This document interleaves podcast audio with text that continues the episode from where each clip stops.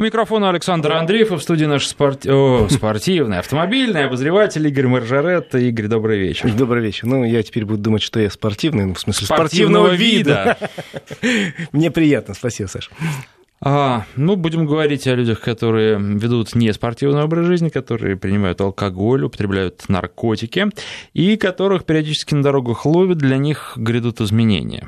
Совершенно верно. Хотя только что в выпуске новостей у нас в эфире нашей радиостанции прозвучала цифра, что за последние 9 месяцев количество людей, которых остановили и вы, выяснили, что они управляли автомобилем в нетрезвом виде, сократилось, причем значительно, почти на 12%, но все равно э, Министерство здравоохранения реши, э, решило вести и дальше э, решительную борьбу с этими, э, простите за тавтологию, с этими людьми и подготовила приказ, который сейчас находится в Министерстве юстиции на утверждение. Э, в этом приказе содержится два очень важных и э, достаточно серьезных для всех моментов. Во-первых, есть момент, с которым мы, наверное, с тобой спорить не будем для тех людей, которые были лишены прав за употребление алкоголя за рулем, если они хотят вернуть эти права, Кроме того, что им придется сдать устный экзамен, но это обязанность такая, предоставить медицинскую справку, это тоже обязанность, прописанная и доселе, у них будет э, проведен обязательный тест на определение некого маркера, который указывает на хронический алкоголизм. Причем проходить будут все, э, еще раз говорю, возвращающие права. И если этот маркер покажет, что что-то не так, человека отправляют на более серьезные исследования, анализы проводятся, он работает с психологом, э, может быть, с психиатром, э, с наркологом, и в конечном итоге э, специалисты-врачи должны вынести решение. Этот человек осознал, что называется, свою вину, и э, действительно не употребляет никоим образом, или наоборот, он эти полтора там, или три года, пока у него не было прав, с горя пил, что называется, по-черному, и теперь находится в состоянии, когда ему ни в коем случае нельзя доверить руль. То есть появляется некая достаточно сложная и э, важная проверка на склонность к алкоголизму, и если выясняется, что человек, да, не годится для того, чтобы называться водителем, его могут отправить на лечение, порекомендовать, у нас нет принудительного лечения, но при этом поставить, конечно, на учет как алкоголика и со всеми вытекающими последствиями. То есть вот такое появляется еще заслон, появится, если приказ будет утвержден, на пути э, людей, которые уже однажды попадались. Но это, в общем, что называется, цветочки. Ягодки в другом. В этом же приказе содержатся нормы для э, тех людей, которые впервые получают права. Вот это самая важная часть. Потому что я говорю, по поводу людей, лишенных прав, мы с тобой спорить не будем. Ну, во всем мире есть какие-то практики, которые э, определяют, можно ли человека после допустить э, лишение прав к управлению или нет. У немцев есть Э, идиотен-тест знаменитый. Во многих странах Европы заставляют человека на протяжении срока лишения заниматься в группе э, с психологом анонимных алкоголиков, э, писать регулярный отчет, встречаться с наркологом и так далее. Еще раз говорю, это мы считаем, что проехали. А вот что касается начинающих водителей, у нас есть вот какое предложение Минздрава. В рамках выдачи справки, это касается только тех, кто впервые получает права, Кроме обычного набора э, врачей, сейчас, как известно, надо сходить к терапевту, окулисту, и плюс э, надо еще иметь э, справки из наркодиспансера и психдиспансера, что ты там не состоишь на учете. Так вот, помимо этого, в приказе говорят, что надо сдать мочу на анализ употребления психоактивных веществ. Причем специалисты говорят, что это анализ, который может показать, что, например, человек потреблял, курил там какие-то нехорошие вещи даже месяц назад. Э, якобы следы сохраняются достаточно долго, и э, если э, вдруг этот анализ покажет, что человек каким-то образом употреблял эти вещества, похоже на то, его опять же направляют на более серьезное обследование, уже, наверное, связанное с работой с врачами. Если он по-прежнему хочет получить права, он должен доказать, что это ошибка, что на самом деле там, ну, мало ли что там. Причем будет произведен некий экспресс-анализ, э, который даст результаты буквально через час, и тогда говорят, все свободен, вот тебе справка, иди учись в автошколе, или наоборот, все э, свободен, в автошколу ты не идешь, хочешь получить справку, иди к врачам и доказывай, что ты...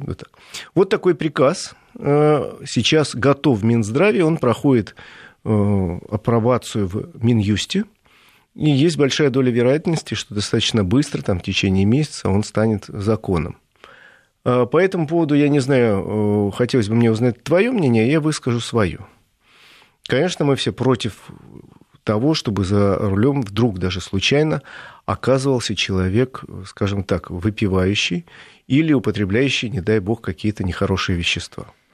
И э, таких людей надо убирать из-за руля, и что-то с этим делать надо серьезно, потому что у нас действительно есть такая проблема, не надо закрывать глаза и голову прятать в песок и говорить, нет, мы такая страна трезвенников, никогда в жизни, да что вы, что вы.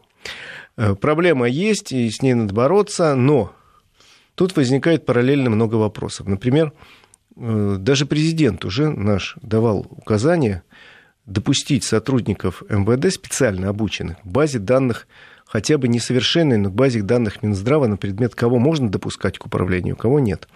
У нас каждый год выявляется куча людей, и довольно большая куча, которых вообще не имели права допустить к управлению машины, или из-за пристрастия к алкоголю или наркотикам, или из-за того, что люди страдали какими-то серьезными заболеваниями.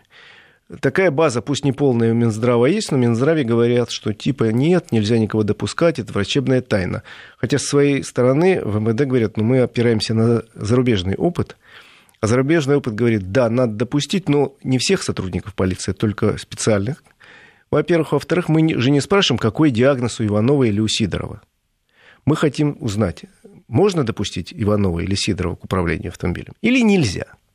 Вот и все. У нас есть распоряжение президента, причем не первое, к сожалению, создать такую базу и допустить специально обученных сотрудников МВД. Теперь до 1 февраля, я надеюсь, хотя бы сейчас этот вопрос хотя бы частично решится, потому что уже я смотрел цифры Саши этого года, 11 тысяч человек по всей России были даже не лишены прав, а у них были отозваны права, потому что выданы им были незаконно. По всем правилам эти люди вообще должны были не иметь и даже близко напущенный выстрел, подпущенную к управлению автомобилем. У кого-то, ну, условно говоря, наркотическая зависимость, а у кого-то эпилепсия в тяжелой форме. Ты представляешь, насколько опасен такой человек за рулем? Безусловно. Ну, кстати, при совершении, например, сделок с недвижимостью первая проверка их участников проходит так. У вас есть э, водительское удостоверение? Если да, то ну, есть какая-то надежда, что человек нормальный и не состоит на учете.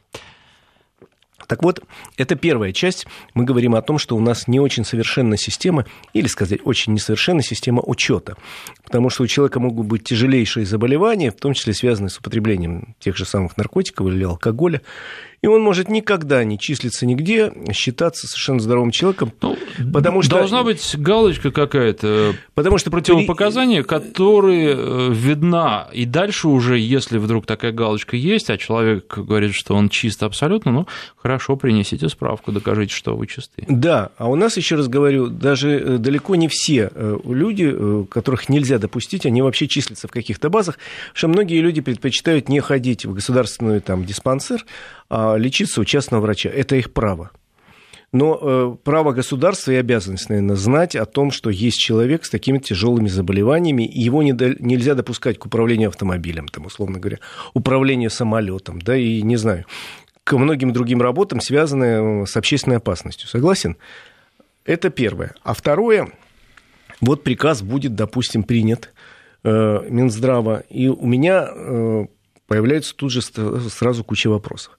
А каким образом будет проходить этот анализ? Как, как будут сдавать эти молодые люди анализ мочи, извините, и не появится ли сразу в интернете огромное количество объявлений «Сдам за вас анализ мочи, э, качество гарантировано 100%». Э, потому что систему контроля надо каким-то образом организовать, иначе, понимаешь, ведь меня никто не спрашивает, я иду в поликлинику сдавать анализы. Я приношу баночку или пробирочку, кто спрашивает с меня паспорт? Да никто. Как это сделать, чтобы я, э, это было, точно было известно, что мое? В случае заболевания я сам заинтересован, в случае такой проверки. Не знаю. Это первое. Второе, к сожалению, у нас очень э, дорогие такие анализы, как говорят специалисты, и говорят, что это может привести к подорожанию справки, причем на сильно серьезную сумму от 2000 рублей и больше может стоить такой анализ. Тоже как-то не очень мне э, это кажется приятным. Третий очень важный вопрос. У нас сейчас можно через интернет купить, к сожалению, к сожалению, можно купить до сих пор медицинскую справку. К сожалению, через интернет можно купить э, диагностическую карту прохождения техосмотра. К сожалению, можно купить еще массу документов, которые будут, э, наверное, или настоящими, или почти настоящими. В некоторых случаях они будут сделаны на настоящем бланке, с настоящими печатями. Не появятся ли сразу такие же предложения справок о том, что моя моча замечательная? Э, через интернет, пожалуйста, небольшую сумму платите, и мы вам принесем эту справку. Не надо никуда ходить. Вот как-то организовать при этом контроль, при том, что мы с тобой понимаем, что да, надо каким-то образом поставить барьер и не пускать людей, э, склонных там, к пьянству, к употреблению дурманящих веществ, там, каких-то запрещенных лекарств, ну или просто, условно говоря, тяжело больных самыми разными заболеваниями, психическими заболеваниями опорно-двигательного аппарата, там, зрения, не допустить их к управлению автомобилем. Каким-то образом надо. Никто не знает. Но вот Минздрав неожиданно разродился вот таким приказом. О нем э, узнали буквально сегодня.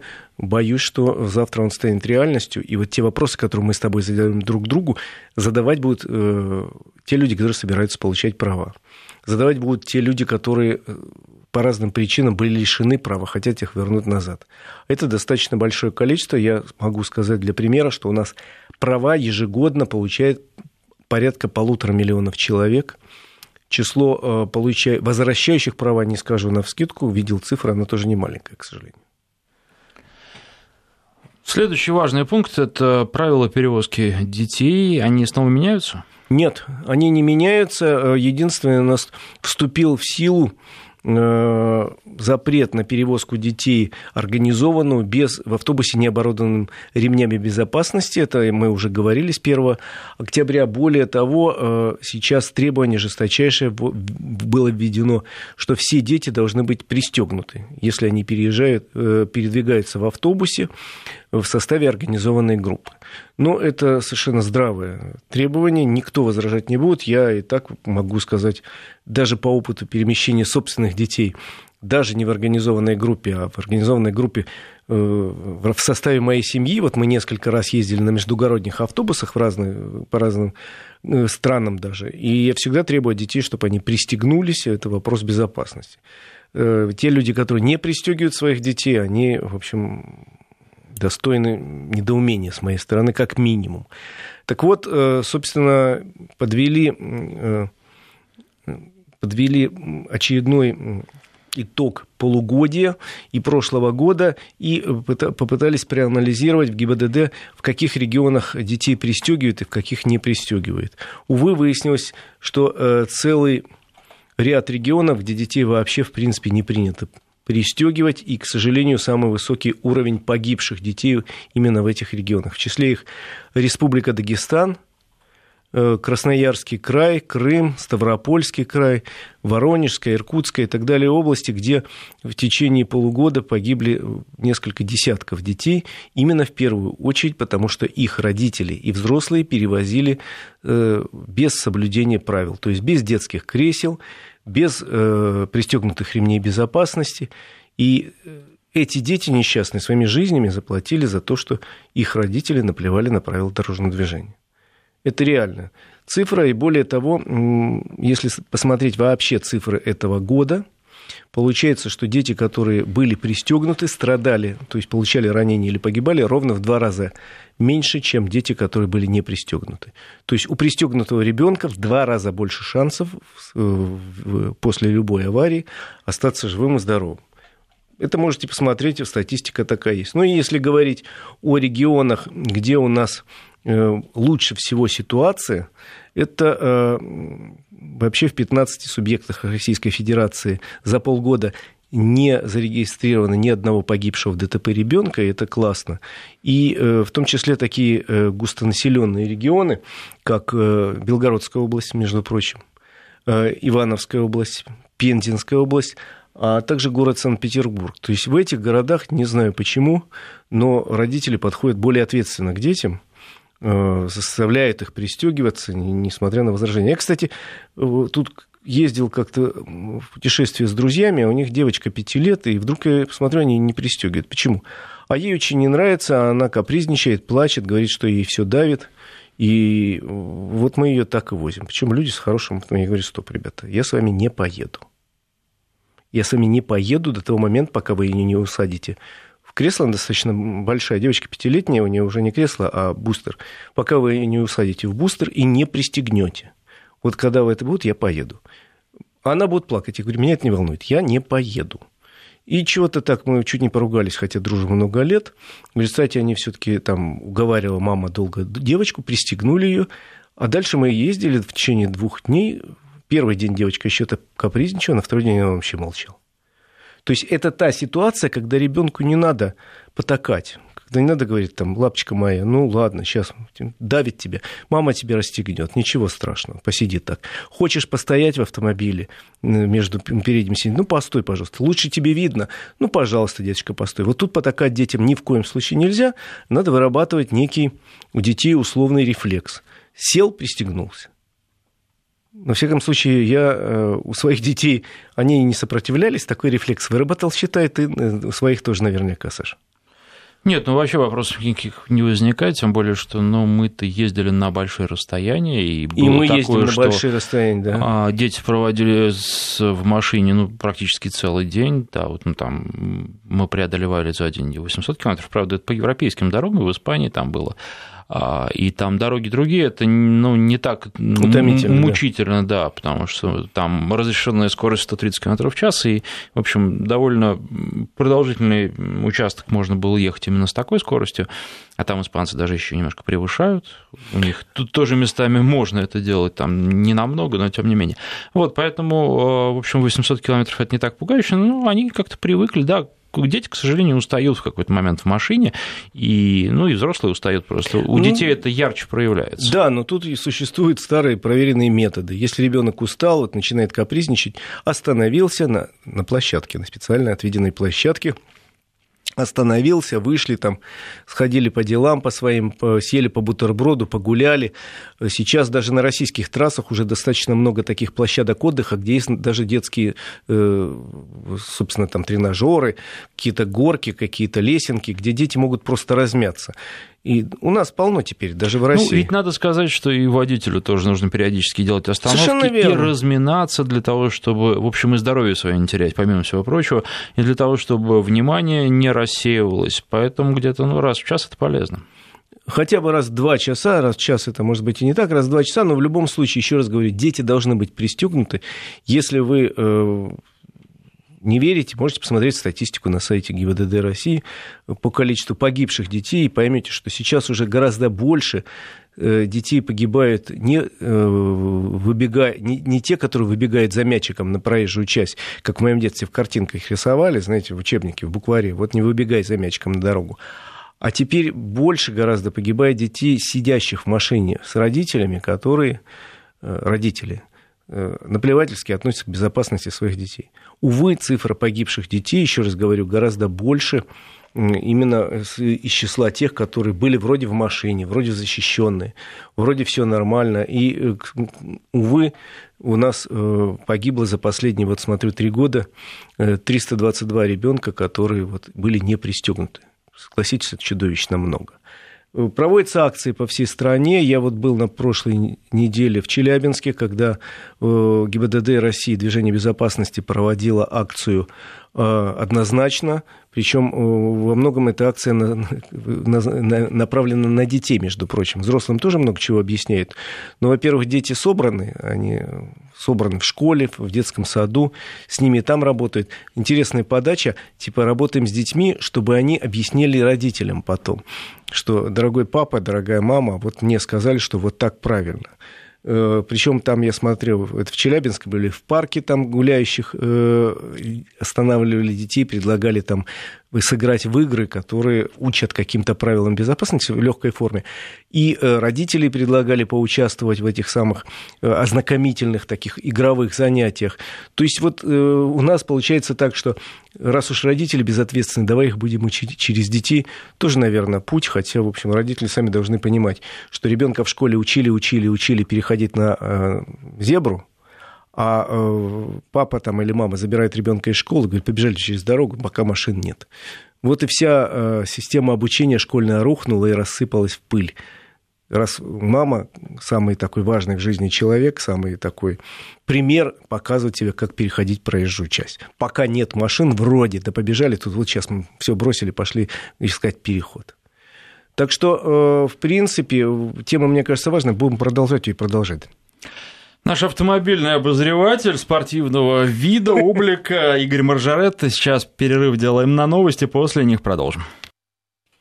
20 часов 34 минуты в Москве. С вами Александр Андреев и наш автомобильный обозреватель Игорь Маржаретта. Ну что, по поводу перевозки детей закончили, какая еще тема? Тем сегодня еще довольно много, но я бы сейчас несколько э, вспомнил достаточно важных тем, которые у меня как-то сегодня задели.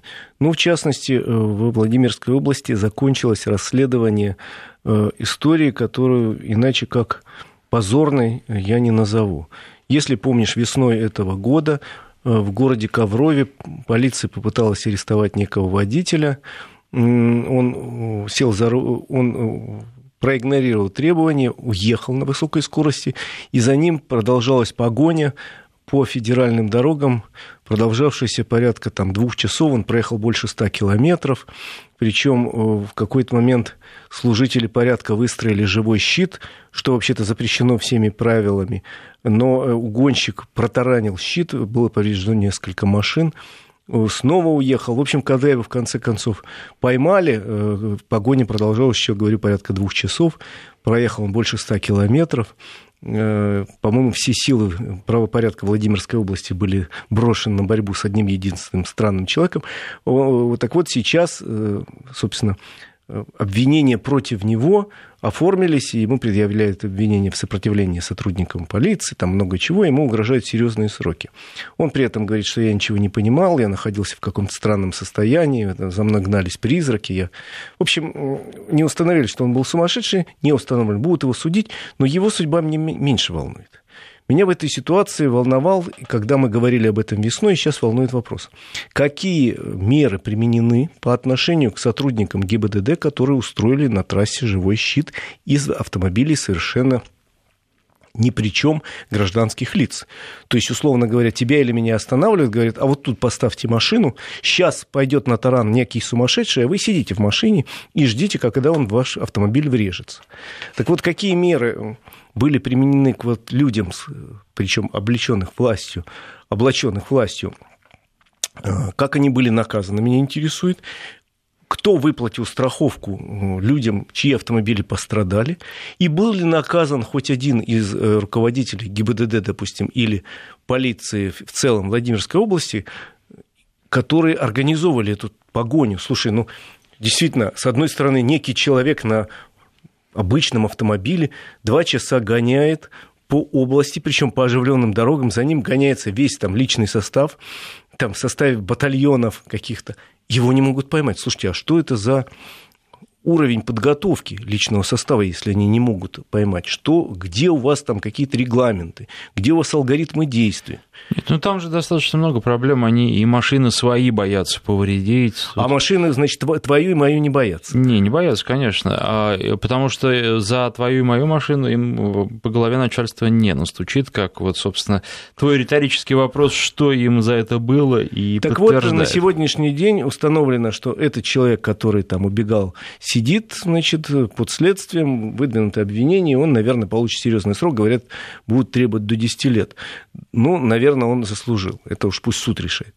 Но тут же вынесено такими мелкими, э, мелкими строчками решение о том, что проведенное служебное расследование установило, что сотрудники э, полиции действовали правильно и ничего не нарушали.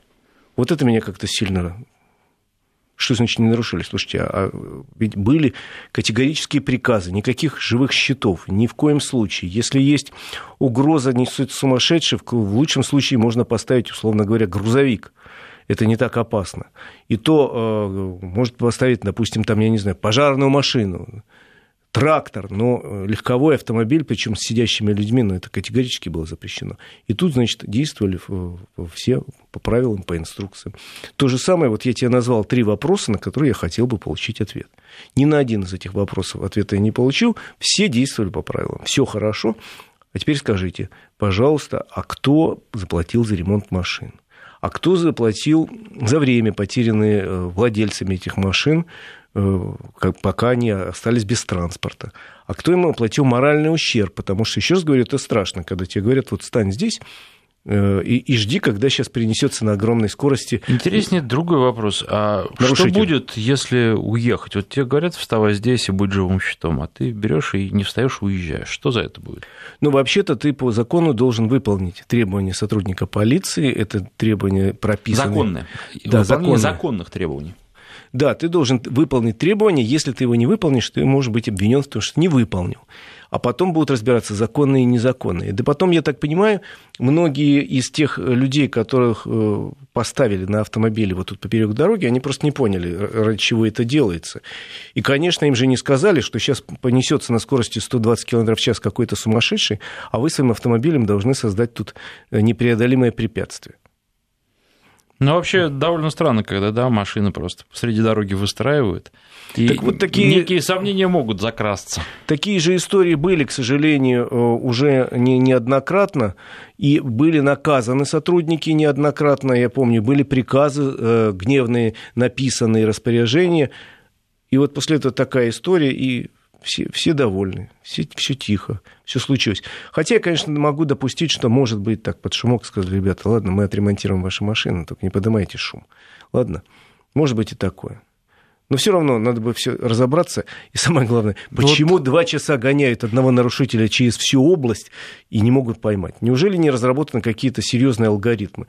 Нам показывают кино э, про доблестную нашу полицию. Я радуюсь, что они такие хорошие, молодцы, у них такое истощение.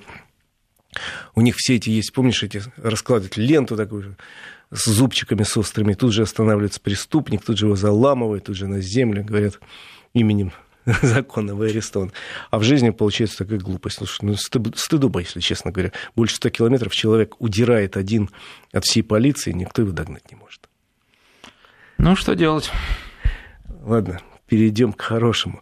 На самом деле, очень хороших новостей на этой неделе мало, ну, разве что там ролик ходил, как мотоциклист спасает котенка, но об этом мы говорить не будем сегодня.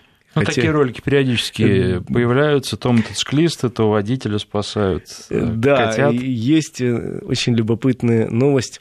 У нас же продолжает э, в Москве система работать, которая фиксирует проезд под камерами автомобилей без полиса ОСАГО. Пока эта система рассылает только письма предупреждения, никаких штрафных санкций за это нет. А, но вот проанализировали первые три месяца работы этой системы и выяснили, что э, примерно 1% людей э, имели с собой поддельные полисы ОСАГО. То есть они начали там, писать, звонить, говорит, что вам пришло письмо счастья, там телефон указан в нем, электронный адрес, куда можно обжаловать. Что такое? У меня есть полис ОСАГО. И выяснил, что примерно 1% этих людей имели поддельные полисы ОСАГО. И тут надо понимать следующее. Во-первых, действительно есть мошенники, которые норовят подсунуть честному человеку липовый полис. Такое есть, такое случается, особенно будьте внимательны, если вы спешите. А такие случаи бывают, например, я приезжаю в ГАИ, мне надо срочно зарегистрировать автомобиль, мне говорят, а полис же ОСАГО. И тут вот тот, например, то отделение МРЭО, где я регистрирую э, машину все время, там стоит обычно перед, недалеко от входа несколько газелей. Но я так понимаю, эти газели, где сидят представители страховых компаний, там стоит уже компьютер с, с интернетом, там вроде все нормально.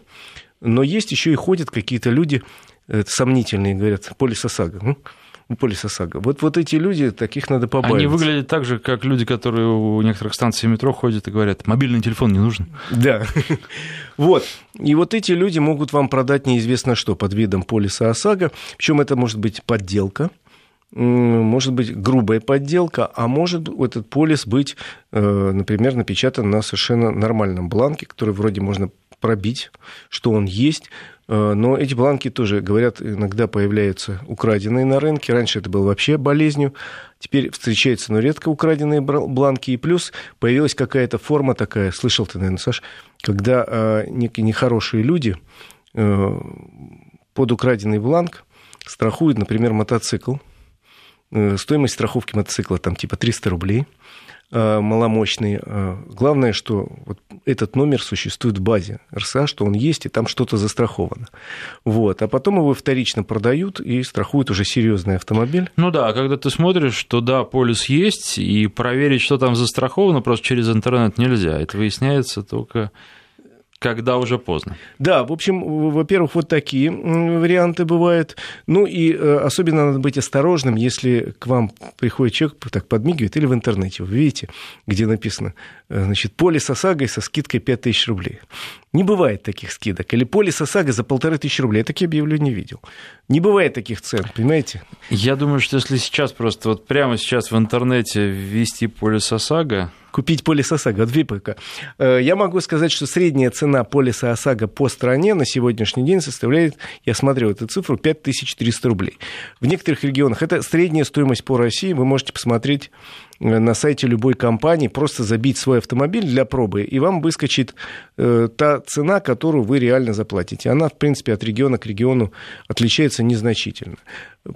И если вам предлагают полис ОСАГО со скидкой 1000 рублей, 2000 рублей, это все э, означает только одно. Вам продают левак. Совершеннейший левак.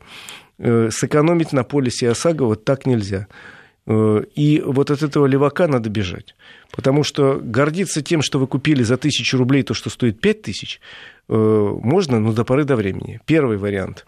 Если э, вот как нам говорят, с Нового года эти камеры перестанут работать в тестовом режиме, а реально начнут присылать реальные штрафы, довольно быстро вы выплатите разницу между настоящим и поддельным полисом. Это первое. А второе, самое печальное, это, не дай бог, пойдете в ДТП и выяснится, что у вас липовый страховой полис, вам придется заплатить весь ущерб лично от всякой... То есть, таким образом, вы отказываетесь добровольно от всякой защиты по полису ОСАГО, который, ну да, не идеально работает, но все-таки пострадавший получает сумму, которая не всегда хватает на ремонт, но во всяком случае покрывает большую часть издержек. А, ну, надо сказать, что я вот сейчас просто да. в поисковике забил купить полис ОСАГО. Каких непристойных предложений на эту, этот поисковый запрос не поступил. Там все чинно, в общем, известные компании предлагают полисы. Потом я э, набрал купить полис ОСАГО дешево, и поисковик сразу услужливо выдал подсказку дешево за одну тысячу рублей. Вот и видишь? вот тут, да, тут начинается прям интересное. Ну, сначала тоже предлагают вот тут, ну, какие-то рекламные объявления от, судя по всему, нормальных компаний, а потом э, полис ОСАГО за 5 минут, ну, тоже ладно, и тариф тут вот от 3,5 тысяч рублей, ну, вызывает сомнения, но обычно здесь, скорее всего, речь идет о том, что напишите 3,5, а потом накрутите, как раз вот получится столько, Те же самые 5300. А вот дальше идет прекрасное. Полис ОСАГО за 1000 рублей, дешевые полисы ОСАГО, и следующая строчка просто вообще, не скрываясь, купить левое ОСАГО за 2000. Ну, Кстати, вот вроде как нормальная за 1000, а левая за 2000. Ну, по крайней мере, честно. А вот за 1000 это э, супер левое какое-нибудь или сверх? Нет, нет, оно, оно, видимо, это вот честное. Честное за 1000, а левое за 2. Слушай, какой-то какой странный у них бизнес такой. Ну да ладно, в общем, совет, э, повторю еще раз, не лень. Не надо гоняться за дешевизной. Это первая пословица. Вторая про скупого, помните, который платит дважды. В общем... Можно и трижды. Можно и трижды. Но не то это, на чем можно и нужно экономить, причем э, в ситуации, когда вы понимаете, что вещь может потом больно ударить по голове. Я уж... Тут вот, да, тут еще просто такая проблема возникает. Хорошо рассуждать, сидя в Москве, где этих страховых компаний полно, не понравилось в одной, пошел в другой, а когда а, ты живешь в каком-нибудь небольшом городке или поселке, где хорошо, если вообще одна страховая компания есть, и она говорит, что, ну да, вот мы продаем ОСАГО, но вам надо еще жизнь свою застраховать, например, вместе с этим полисом. Ну, во-первых, для таких случаев есть э, период сейчас охлаждения, такая очень хорошая штука, когда в течение, по-моему, 10 дней 10 точно, вы можете отказаться от навязанной услуги, просто написать заявление, я отказываюсь от этой услуги, верните мне деньги, вам обязаны вернуть вообще без разговоров. Иначе тут же отдавайте заявление о мошенничестве в полицию, в следственные органы и так далее. Это первое. А второе, э, существует такая штука, которая есть даже в небольших городах, называется она интернет. Сегодня по статистике примерно 50% полиса в ОСАГО, 50% в среднем по стране, есть районы, где больше, покупается в интернете. Извини, ты когда последний раз покупал билеты на самолет в кассе? Ой, вот, вот я, я, я помню, помню, вот, как, как это было, но когда с трудом. Я вот тоже не помню, помню, что это было очень а, давно. Я, нет, я помню, да, просто у меня эти были бонусы, и вот чтобы как-то их там реализовать, надо было в кассу ехать. Это было несколько лет назад было такое, да. Уже практически, ну, я не знаю, ну, 90% наших граждан покупают билеты на самолет, на поезд, на междугородний автобус уже через интернет. Это проще, это удобнее, это нормально. И 50% наших сограждан э, покупает э, полис ОСАГО через интернет. Причем, когда эту услугу ввели года два назад, было очень много нареканий. В частности, на то, что очень сложный алгоритм заполнения, там действительно много цифр. Не осилил. И у меня коллега, первый у нас э, в моем маленьком подразделении э, первый коллега года три назад заполнял, ему надо было купить, потому что он прописан не в Москве, там были проблемы, и он покупал через интернет. Как он ругался? Все не так, и все не получилось, все... Сейчас он третий раз покупает, третий, по-моему, раз. Я ему говорю, Саш, есть какие-то проблемы? Говорит, да нет, что-то как-то так разобрался более-менее. 15 минут, и все полис получил именно той страховой компании, которая хотела именно вот. Учли всем. Я говорю, по поводу бонус, малус, все нормально, никаких проблем. Но это коэффициент, который учитывает uh-huh. аварийность и дает, соответственно, скидки или, наоборот, увеличит стоимость. То есть э, да, наверное, непростой алгоритм, это посложнее, чем купить билет на самолет, потому что там гораздо больше цифр надо привести, заполнить больше граф, э, но все равно 50% граждан разобрались. Я тоже в прошлом году покупал полис через интернет. Да нормально все, ничего там страшного нету. Просто надо сесть, потратить на это дело 15 минут, не, от, не отрываясь там на сериал и на, не знаю, чай можно пить. А сериал будет мешать, наверное. И ничего страшного нет. Ну и все, и купил, и, и поехал. Тем более, что у нас э, с этого месяца э, закон прописывает э, равные права. Если у вас полис куплен в интернете, вы не обязаны его распечатать, вы можете иметь или номер его где-то записанный, либо вы просто можете иметь в смартфоне, в планшете, могли показать, вот он есть у меня в электронном виде. Опять же, не, требования законного теперь уже нет, как раньше, иметь в бумажной форме. Правда, честно тебе скажу, как человек, э, живущий в нашей стране долго, я электронный полис в распечатанном виде все-таки имею, причем в двух вариантах. Первый у меня лежит в документах, а второй в бардачке. Э, распечатать на любом принтере не нужен цветной, по-моему, затраты не очень большие. Два листика бумаги уж как-нибудь найдется у каждого. Поэтому, еще раз говорю, ну вот, ребята, ну как-то вот мне очень странным кажется, когда люди пытаются сэкономить на каких-то вещах, на которых сэкономить не, экономить не нужно. Более того, это очень опасно. На кресле для собственного ребенка ну, нельзя экономить. Ну, купить его, это кресло, оно тем более продается сейчас везде. На безопасности вообще нельзя экономить. Э, на хорошей резине не нужно экономить, особенно когда речь идет о зимней резине. Вот мы сейчас все будем переобуваться. Я думаю, что очень немногие это уже сделали, а большинство еще будет делать. Не экономьте, особенно, кстати, если у вас автомобиль дешевый, потому что э, это монопривод будет, и резина очень многое решает. Вот наше время подошло к концу. Наш автомобиль автомобильный обозреватель Игорь Маржарет.